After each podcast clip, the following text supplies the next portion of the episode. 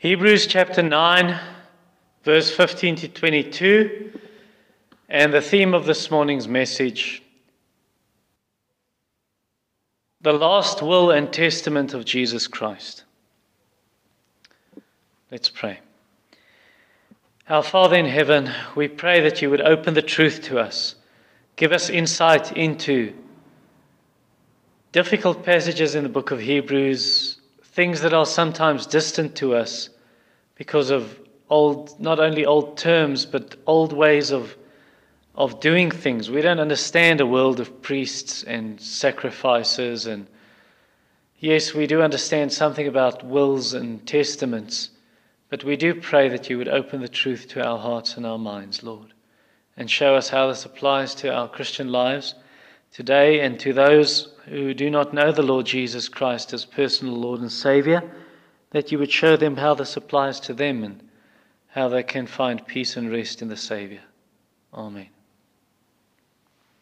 So, a will is a very personal document. Your personal will and testament is not meant for everyone's eyes. And yet, when we come to the testament or the will of Jesus Christ, it's open, it's there for all to read. And the question we need to answer this morning is Is your name written in the will, the last will and testament of Jesus? And how can you know whether your name appears there or not?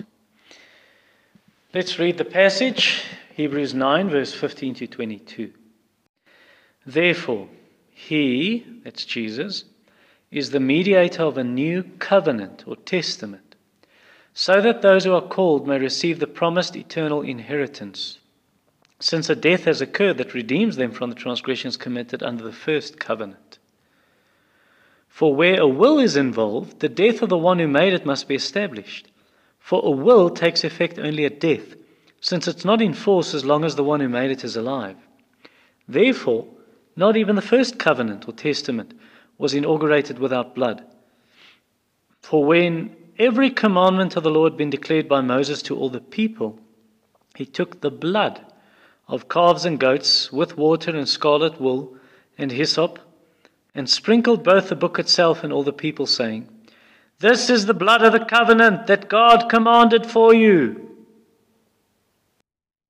And in the same way, he sprinkled with the blood both the tent and all the vessels used in worship. Indeed, under the law, almost everything is purified with blood, and without the shedding of blood, there's no forgiveness of sins.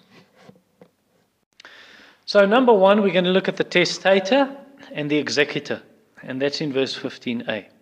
So, the testator, uh, the testator is the person who writes the will. So, let's say, for instance, I write in my will when I die, my son will inherit all my books, and my daughter will inherit the car, and my other daughter will inherit all the furniture, and then my wife will inherit everything in my bank account and all the rest of my possessions. So I'm the testator, and then the executor will be appointed by me. When I write in my will, my brother will be the executor, so that when I die, he will make certain that these possessions are indeed given to the heirs, to those who are supposed to get them. Now, obviously, I can't be the testator and the executor because if I'm the testator, then my will can only come into effect once I die. So once the testator dies, the will comes into effect, and then the executor has to be another person who divides up uh, the inheritance. But when, when it comes to Jesus Christ, in, the, in Jesus' will, Jesus is the testator and the executor. He's the testator, and then he dies, and then the will takes effect. But then Jesus is raised from the dead on the third day, so he's the, he's the executor. He's the one who makes sure that the inheritance is given to those to whom it comes, and we'll see who that is just now. So, talking about Jesus as the, as the, testator, that also helps us in another way because Jesus is co regent with the Father, regent meaning king, a royal person. Jesus is equal to the Father, we saw in chapter 1, verse 3, and now he rules as king with the Father. But we, the heirs in this uh, will, how can we inherit the riches and the treasures of God's kingdom? We're sinners. How can we come before a holy God? How can we come before this eternal King? And yet the will stipulates that the heirs will inherit the kingdom. How can we come before this God? And that's exactly where the testator comes in. So the testator, he is God and man. And so Jesus, as God and man, can represent us with the Father. He can come to the King because he himself is the King. And he can represent us before the Father. And he can bring us to the Father. So verse 15 says he's a mediator. Yes, he's a testator of the will, but he's also a mediator, meaning he stands between us and God. Like in um, Job chapter 9, verse 32 and 33, Job said, I wish I can come before God to state my case, because this seems so unfair, all the things happening to me. And then Job says, But I cannot come to God because he's God and I'm a man. How can I, who am merely a man, come before God? There is no arbiter between us. There's no, there's no mediator between us. There's no go between who can lay his hand on both sides. But now with Jesus, it works like this because he's God and man. It's almost like when you go to the United States, you're there for business, and then you pick up a really uh, cheap uh, Apple laptop, but or whatever other make brand, and then you come back and you forget. Oh goodness, um, American plugs for their appliances look different from ours, so I can't plug this into my wall plug. So what you need is an adapter. Uh, so you need an adapter, and even the voltage is different. So you need an adapter, so your laptop plug can plug into that adapter, and then adapt, the adapter plugs into our wall plug. And so that helps that you're, without needing to buy another cable, that your laptop can uh, plug into that adapter and you can use it in South Africa. And so we can, in one sense, say Jesus is the adapter. He fits both sides. Jesus is God, so he can represent God with, with man, and Jesus is man, so he can represent man before God. And so Jesus, in his, in his office as mediator, in his position as mediator, we shouldn't understand then that Jesus will forever remain God and man. So he's God and man. 1 Timothy 2, verse 5 there's one mediator between God and men, the man, Christ Jesus. We expect the Son of Man to return. Every eye will see him, says Revelation 1. The Son of Man was seen by the Apostle John, the Son of Man sitting on a cloud in Revelation 14, verse 14. Stephen, before he died, the heavens opened and he saw the Son of Man standing at the right hand of God. God will judge the world by a man. Acts chapter 17, verse 31. And even the high priest, Jesus said to him, You will see the Son of Man at the right hand of power. So Jesus forever remains God and man. Otherwise, he would never be able to be, verse 15, a mediator of the new covenant, an adapter, a one who's a go between. So, as man, Jesus understands our problems. Jesus understands our pain. He feels what we felt. He went through what we go through. Hebrews 4:15. And as God, He is able to help us because He has all wisdom and all power. So, our response should be to go to Him and to pour out our hearts before Him and draw near with confidence to the throne of grace that we may receive mercy and find grace to help in time of need. You don't have to be like Jacob who was sly and who was a fox. Where Jacob, when he wanted the blessing, he stole the blessing. You don't need to steal the blessing. Jesus has purchased it for you. You can, you can simply come to him and say, You are the testator, Lord Jesus. And you have made me an heir of the will, of your will, of your testament, of your covenant. Please, will you not act as the executor and bless me according to what you have written in your will? And especially in a time like this, Lord, I need your grace and I need peace and I need your, your joy and your goodness and your favor and I need your blessing and I need, I need hope, Lord. Please, assurance, give it to me. Number two, the testament and the heirs. Heirs, uh, H I R, the people who will inherit. So the testament and the heirs and that is in verse 15b. So when you when you write a will, and maybe later on you have more children or more grandchildren and you want to include them in your will, their names, well, then you have to kind of recall, and the first will that you wrote is no longer valid. Then you write a new will with a new date, and that's called your last will or your final will. and when we speak of God's first will that He wrote, let's say to Israel, He wrote, He's the testator, Israel are the heirs, and then the promised land is the inheritance, and then you've got these animal sacrifices, which is just a shadow and a preview of the testator who would die in the in future. And then obviously they needed to keep certain there were certain requirements before they could inherit. And that were the ten that was the Ten Commandments, where God said, You keep these laws and you will inherit the promised land. Now, unfortunately, as we know, Israel broke God's law, and therefore they couldn't receive the inheritance. They could not receive the promised land. And even those who did go into the land didn't stay there. They were killed, and some of them were taken away to other countries. They were taken to Assyria, they were taken to Babylon. So then, what God did is He recalled that will. He, he had to almost scrap that will and make a new will, as we read in Hebrews chapter 8. In speaking of a new covenant, verse 13, he makes the first one obsolete. And so then he wrote his final will and testament, his last will and testament. So that's the New Testament where God is also, it's again, it's, it's God who is the testator, and then Christ who is the heir. But now, because we are united to Christ by faith, we are co heirs with Christ.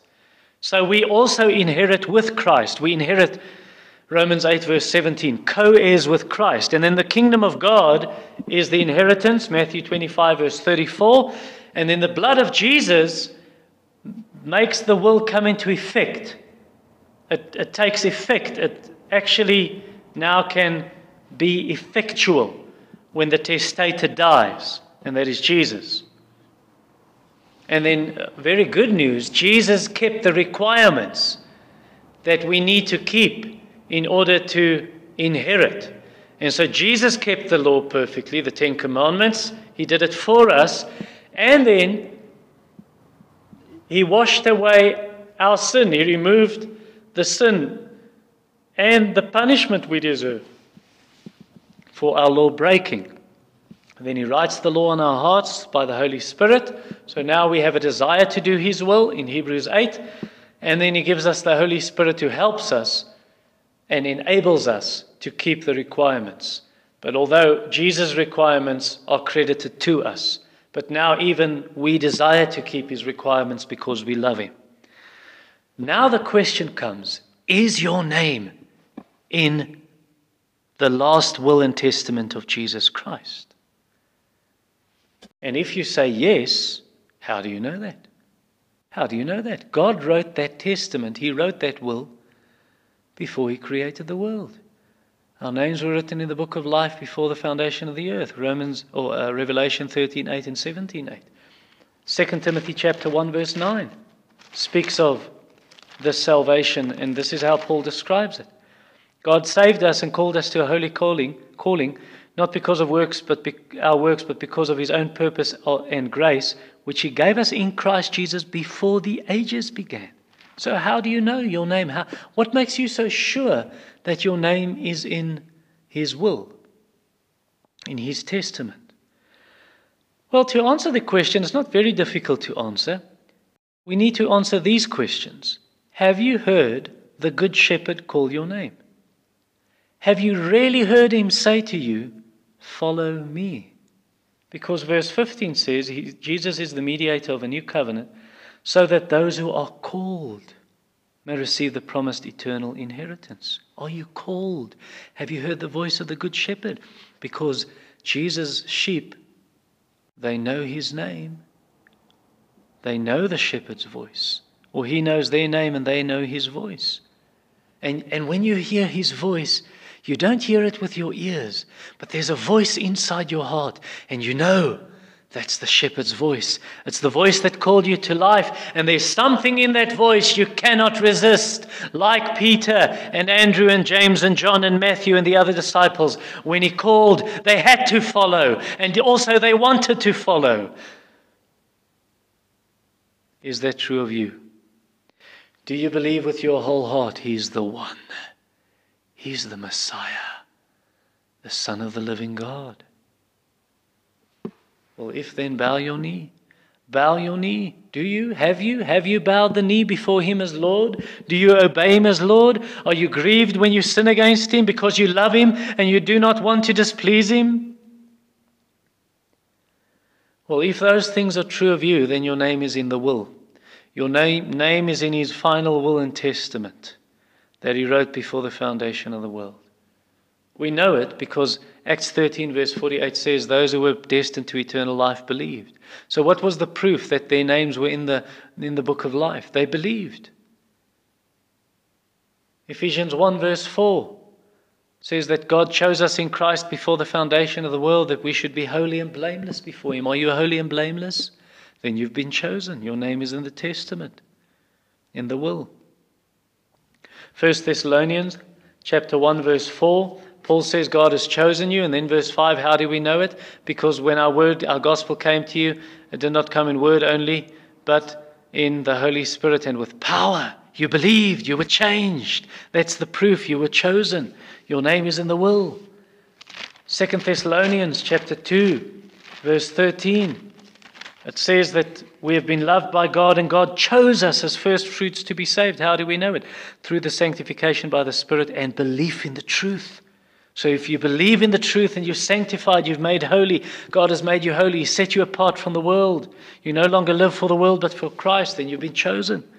Titus chapter 1, verse 1 speaks of God choosing people. And then in verse 2, he says, In hope of eternal life, which God who never lies promised before the ages began.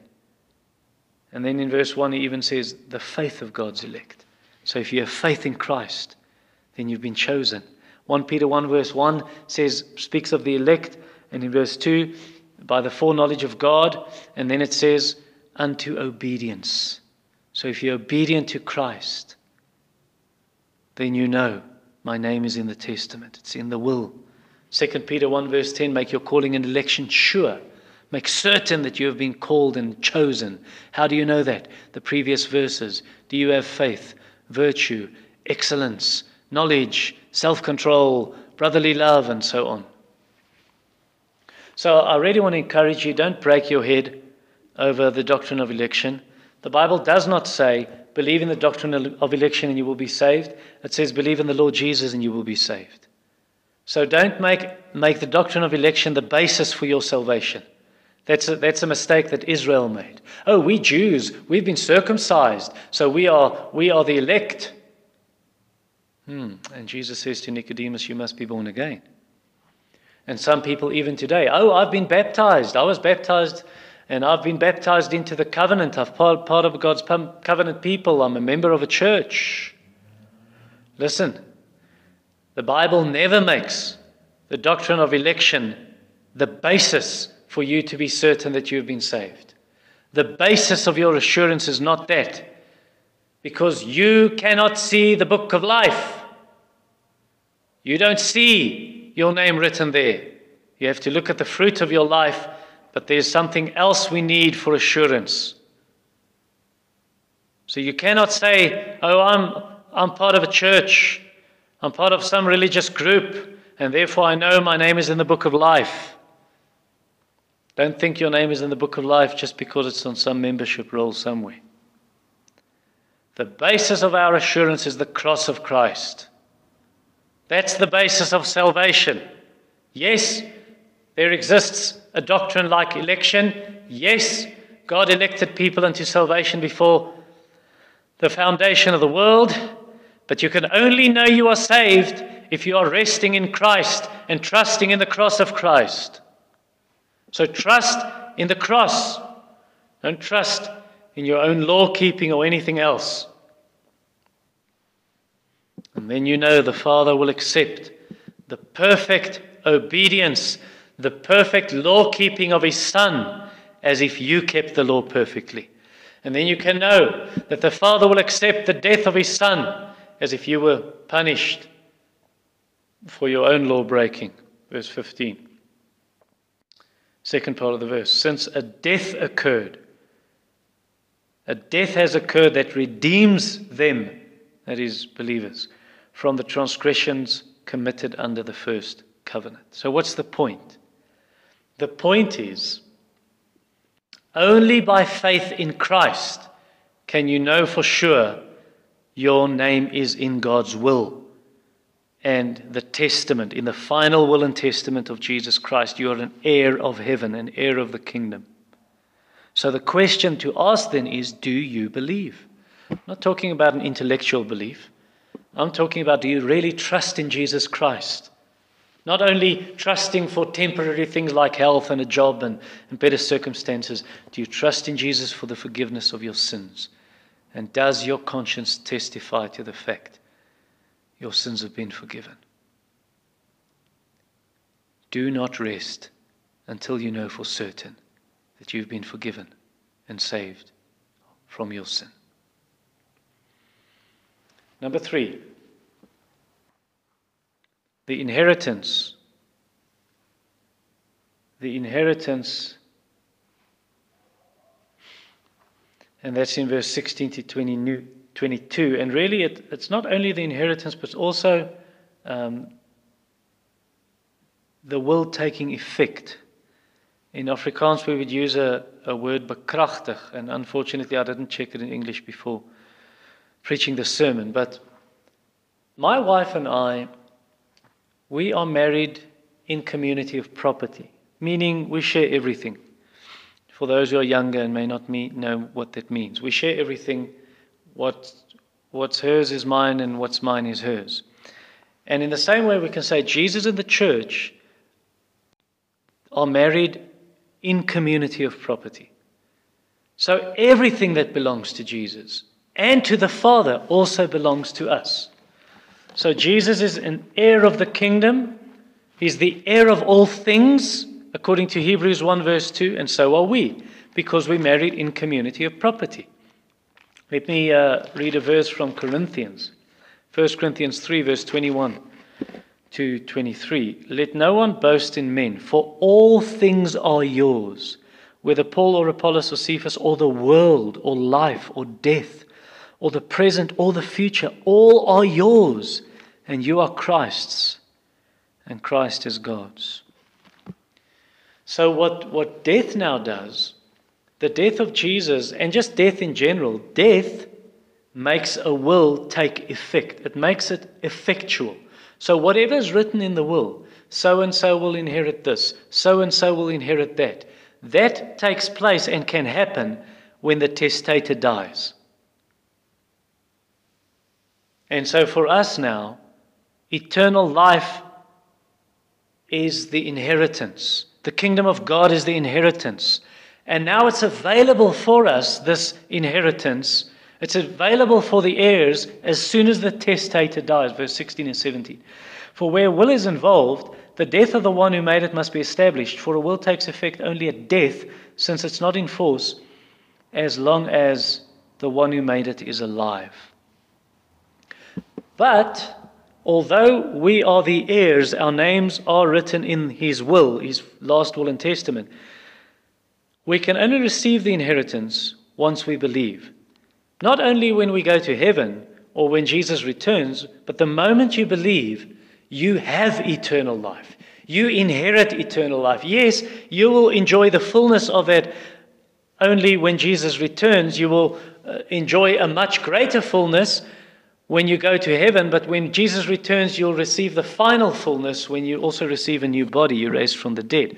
So let me let me take the illustration in verse 16 and 17 of the testator dies and then the heirs uh, receive the inheritance, and say that I think on the on the basis of those verses, I can say that the New Testament, strictly speaking, doesn't begin when Jesus is born.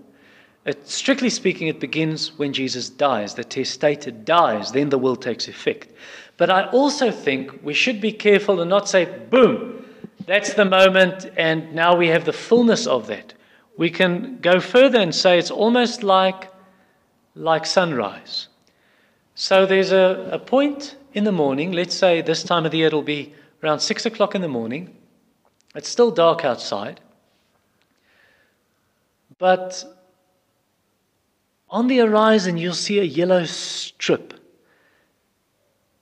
You'll see there's a, right above the horizon, a very, very faint yellow, showing you that day is starting, it's daybreak, it's dawn just starting. And, and we, can, we can compare that to the birth of Jesus. So the testator is born, the light, of the, the light comes into the world. John 1, verse 9. And then slowly it starts getting more light, and now it's, now it's light.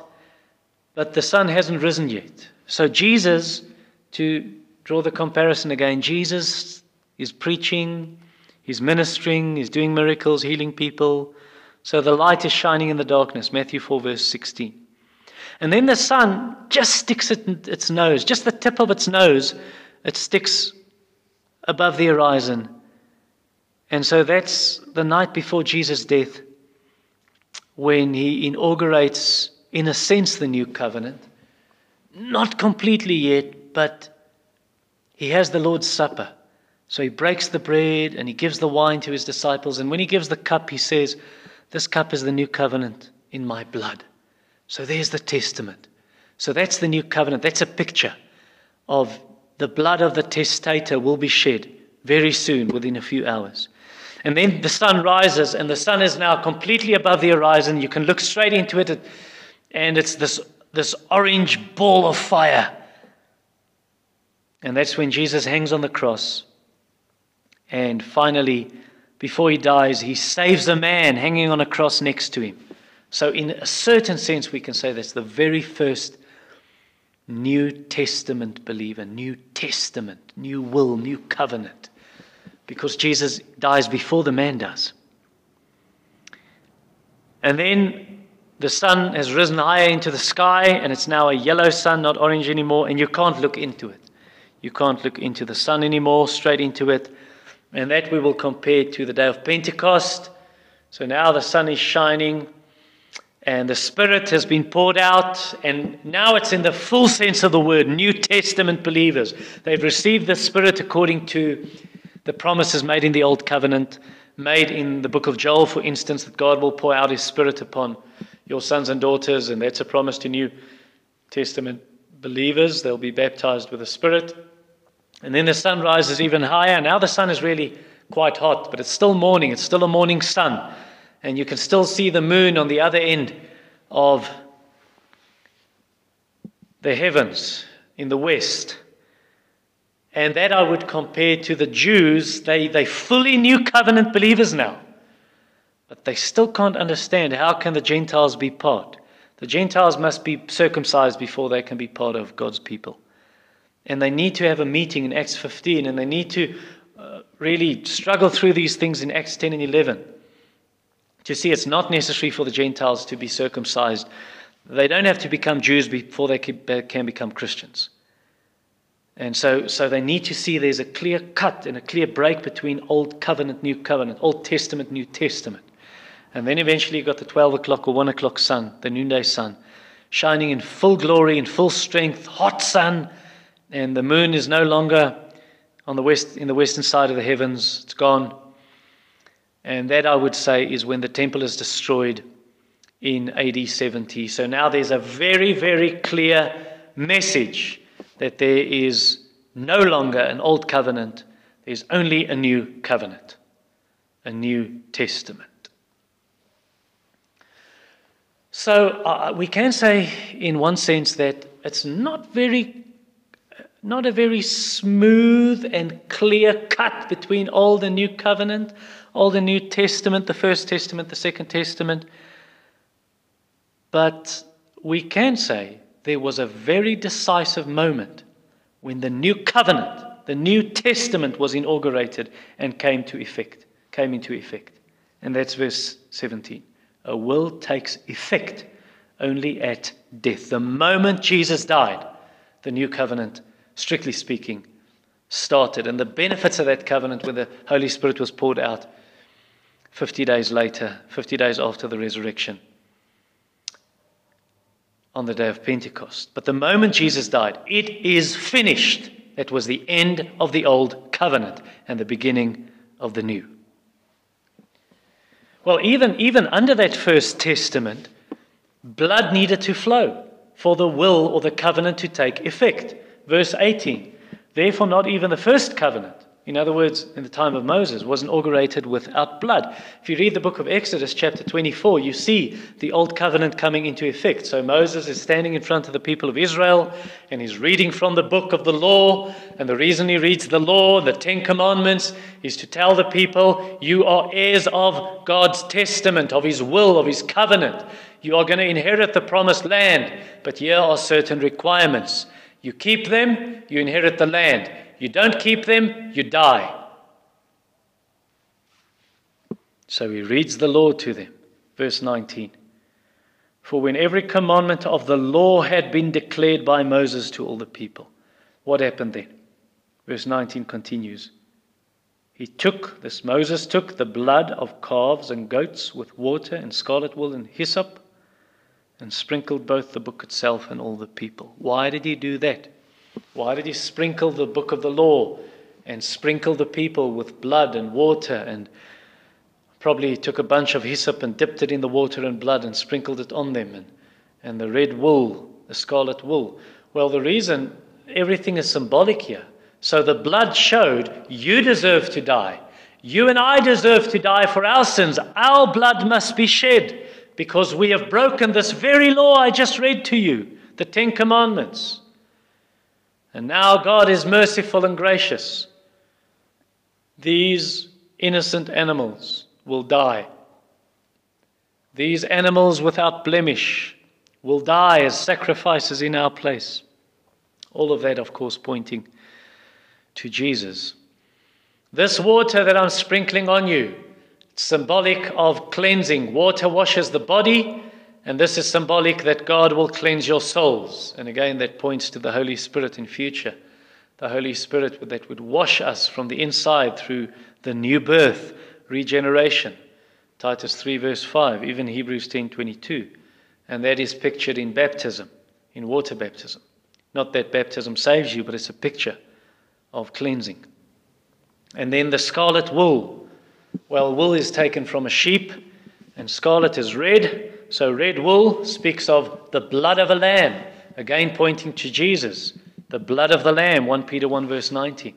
And then a bunch of hyssop that was dipped into the blood and water, sprinkling it onto the people. Well, hyssop is an antiseptic. And so that would obviously, if hyssop is used also to prevent germs from spreading and infection from spreading. So here, here it's a picture of spiritual cleansing, of removing the infection of sin. Psalm 51, verse 9 Cleanse me with hyssop. David prays after he had sinned. And even when Jesus died, a bunch of hyssop is taken, a hyssop branch, and the sponge with sour wine is put to it and brought to the lips of Jesus to show he's the one that cleanses. And Exodus 12:22, a bunch of hyssop, the blood is dipped in the hyssop. And you remember when the Israelites painted the blood on the sides of the door and on the lintel so that they wouldn't die. And then Moses goes further, verse 21, in this uh, verse 20, this is the blood of the covenant that God commanded for you. Verse 21, in the same way, Moses sprinkled with the blood both the tent and all the vessels used in worship. So, again and again, through the book of Exodus, you see it in Leviticus again, you see where when the animal is slaughtered, the blood is thrown at the base of the altar, the foot of the altar, the, the bronze altar where the animals were sacrificed, or the golden altar where the incense was sacrificed, was burnt. And then they would even put blood on, the, on that, and even sprinkle blood uh, in front of the tent, the tabernacle, and blood in front of the mercy seat and on the mercy seat, or the Ark of the Covenant. So again and again, blood to show that this tent and the furniture of this tent is used and to be used only for the worship of God. It is separated, it is set aside for the worship of the God of Israel and for no, nothing else, no other purposes may this tent and the furniture be used. Now, you know, under the Old Covenant, the law actually demanded that almost everything was purified with blood. Verse 22. Indeed, under the law, almost everything is purified with blood. Now it says almost because not every, every, everything. Uh, for instance, if you went to battle and you defeated the enemy, then you take their stuff. You take the gold and silver and lead and tin and copper and iron, and then that those metals needed to be purified not with blood but with fire and water. In Numbers 31 verse 22 to 24. Or let's say someone is very, very, very poor. They cannot afford to sacrifice a lamb or a goat or a bull or even pigeons. Then they could sacrifice flour in Leviticus 5, verse 11 to 13. So there is no blood. But for the rest, those, those are the exceptions. The rest, it's all blood. It's all blood. The Passover, uh, sprinkling blood on the priests before they start serving, sprinkling blood on, on people, even you find an example of, of lepers. When the leper gets cleansed, there are sacrifices to be made. Someone touches a dead body, sacrifices. Uh, so there's blood, or there are emissions from a person's body, a male or a female, blood. So sacrifices. A baby is born, sacrifices. Furniture of the tabernacle, sacrifices. The Passover, sacrifices. People sin, sacrifices. So blood, blood, blood, blood, blood. Verse 22 Why? Without the shedding of blood, there is no forgiveness of sins. Why not?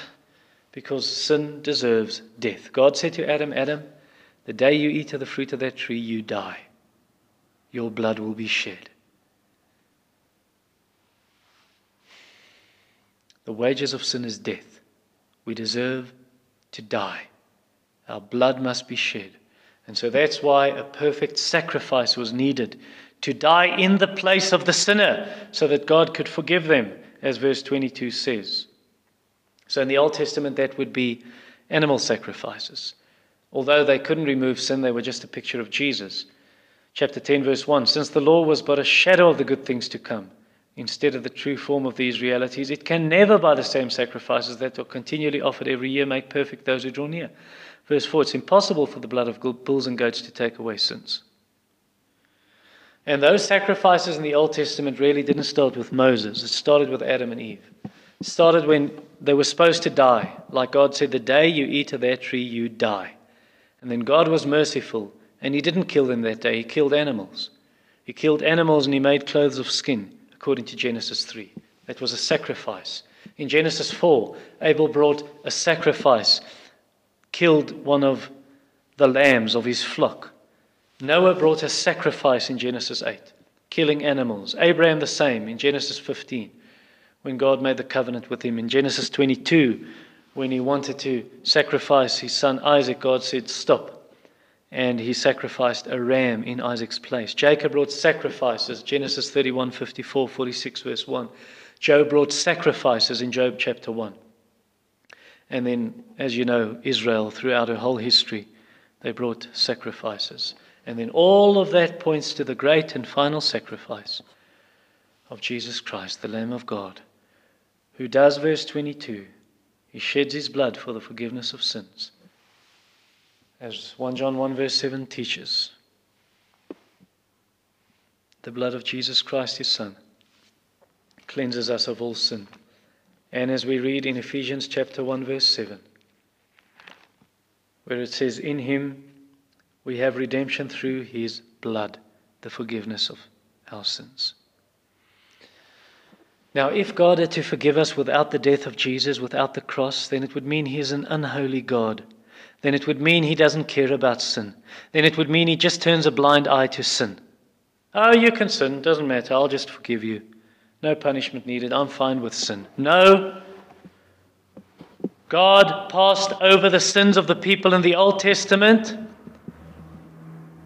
because in the New Testament, He would die on a cross so that we can be forgiven on the basis of that death. Verse 15.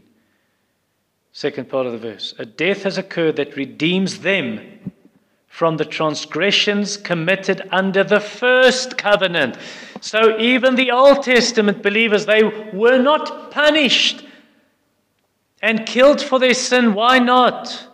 Because in future, the testator would die also for their sins. Romans 3:25 and 26 says the same. And that's very important because many people want forgiveness without the cross. They think, "Oh, yes. No, God will forgive me because he's gracious." And they use God's grace and God's love as a cover up for evil, as a cover up for their sin. Oh, I can do this and God will forgive me. I will ask him. And they, by, by this, they cheapen God's grace and God's forgiveness. And they wouldn't have cheapened His grace and forgiveness if they saw the bloody cross, a, gl- a, cross smeared with blood, a man hanging, hanging on a cross like a chunk of meat, unrecognizable as a human. And then they would have realized forgiveness does not come cheap. The testator had to die and give his final breath, and his bl- blood poured from his body like water from a tap. And he did it for us. So God does not sweep sin under the rug when he forgives us, because he punished that very sin when Jesus Christ died for us on a cross. He was made a curse for us. He was made sin for us. And so everyone who believes in Christ can plead for forgiveness and they can know that God will forgive them. And God does not forgive them because it's His job or because He's in a good mood. God forgives them because Jesus bore the punishment for their sins on the cross. My dear believer, brother, sister, is there sin that you have not yet confessed? You can confess that sin and be forgiven because, because God is faithful and just. He has punished His Son for our sin. He's faithful and just to forgive us our sins and to cleanse us from all unrighteousness. Have you backslidden? You do not know how to return? Don't try to earn God's favor by doing religious stuff, not even reading the Bible and doing a quiet time, or coming to church or giving money to the church. Trust and simply trust in Jesus who died in your place. Confess your sin, repent of your sin, and know God will forgive you because of the death of Christ. Perhaps you're sitting here listening to this message and you've never received forgiveness of sin. Maybe you've even confessed your sins once or twice and asked for forgiveness, but you haven't been forgiven because you're seeking forgiveness without the cross. Verse 22 Without the shedding of blood, there is no forgiveness of sins. So come to the cross. Read about the cross in Isaiah 53. In the end of Matthew, Mark, Luke, and John, read of the cross in the book of Romans, read of the cross in Galatians, read of the cross in Hebrews, read of the cross in the rest of the New Testament. There's the Lamb of God who takes away the sin of the world. Where? I, I don't see him. Look closely. Ask the Holy Spirit for eyes to see and then look and look again and look until you see Jesus hanging on the cross. And as soon as you see Jesus, the sin that so bothers your conscience will fall from your shoulders as a great burden. that will be removed. And you will feel relieved, light as a feather and able to have a conscience cleansed through the blood of the Lamb, a conscience at peace with God. How do you know God will forgive you? what if you do see the cross with the eye of faith? What if you do believe in Jesus, but the Father doesn't forgive you? Or what if He forgives you, but you fall into sin again and you go to hell in the end? That can never happen. How do I know that? Because God has made a covenant. God has written a testament, a will, and it's the final will and testament that can never be broken. God is faithful. I can just imagine. I can almost hear the Father and the Son speaking to each other in eternity past. My Son, my Son, I've written the names of millions of sinners in my will, my last will and testament. And I will give them as your inheritance. I give them as yours. Will you bear the punishment for their sins? I will do so, Father. And really, I want to do so because I love them. I love them too, my son. So it's a deal. You will die for them. This is the covenant. You will die for them and save them, and they will worship you. It is a covenant, Father. I will go to the earth. I will become truly man and I will seal this testament, this covenant, this will with my blood. And so you will, my son. I love you. Thank you, Father. I love you too. Thank you for the covenant, Father, the testament and the will. And for those who are not sure, whether their names have been written in the will, I pray you would open their eyes to see the Son of God crucified for sinners, risen from the dead, seated at the right hand of God, interceding for his people. Save sinners this morning. Encourage believers this morning. Reclaim backsliders for Jesus' sake, the testator who shed his blood for our sins. Amen.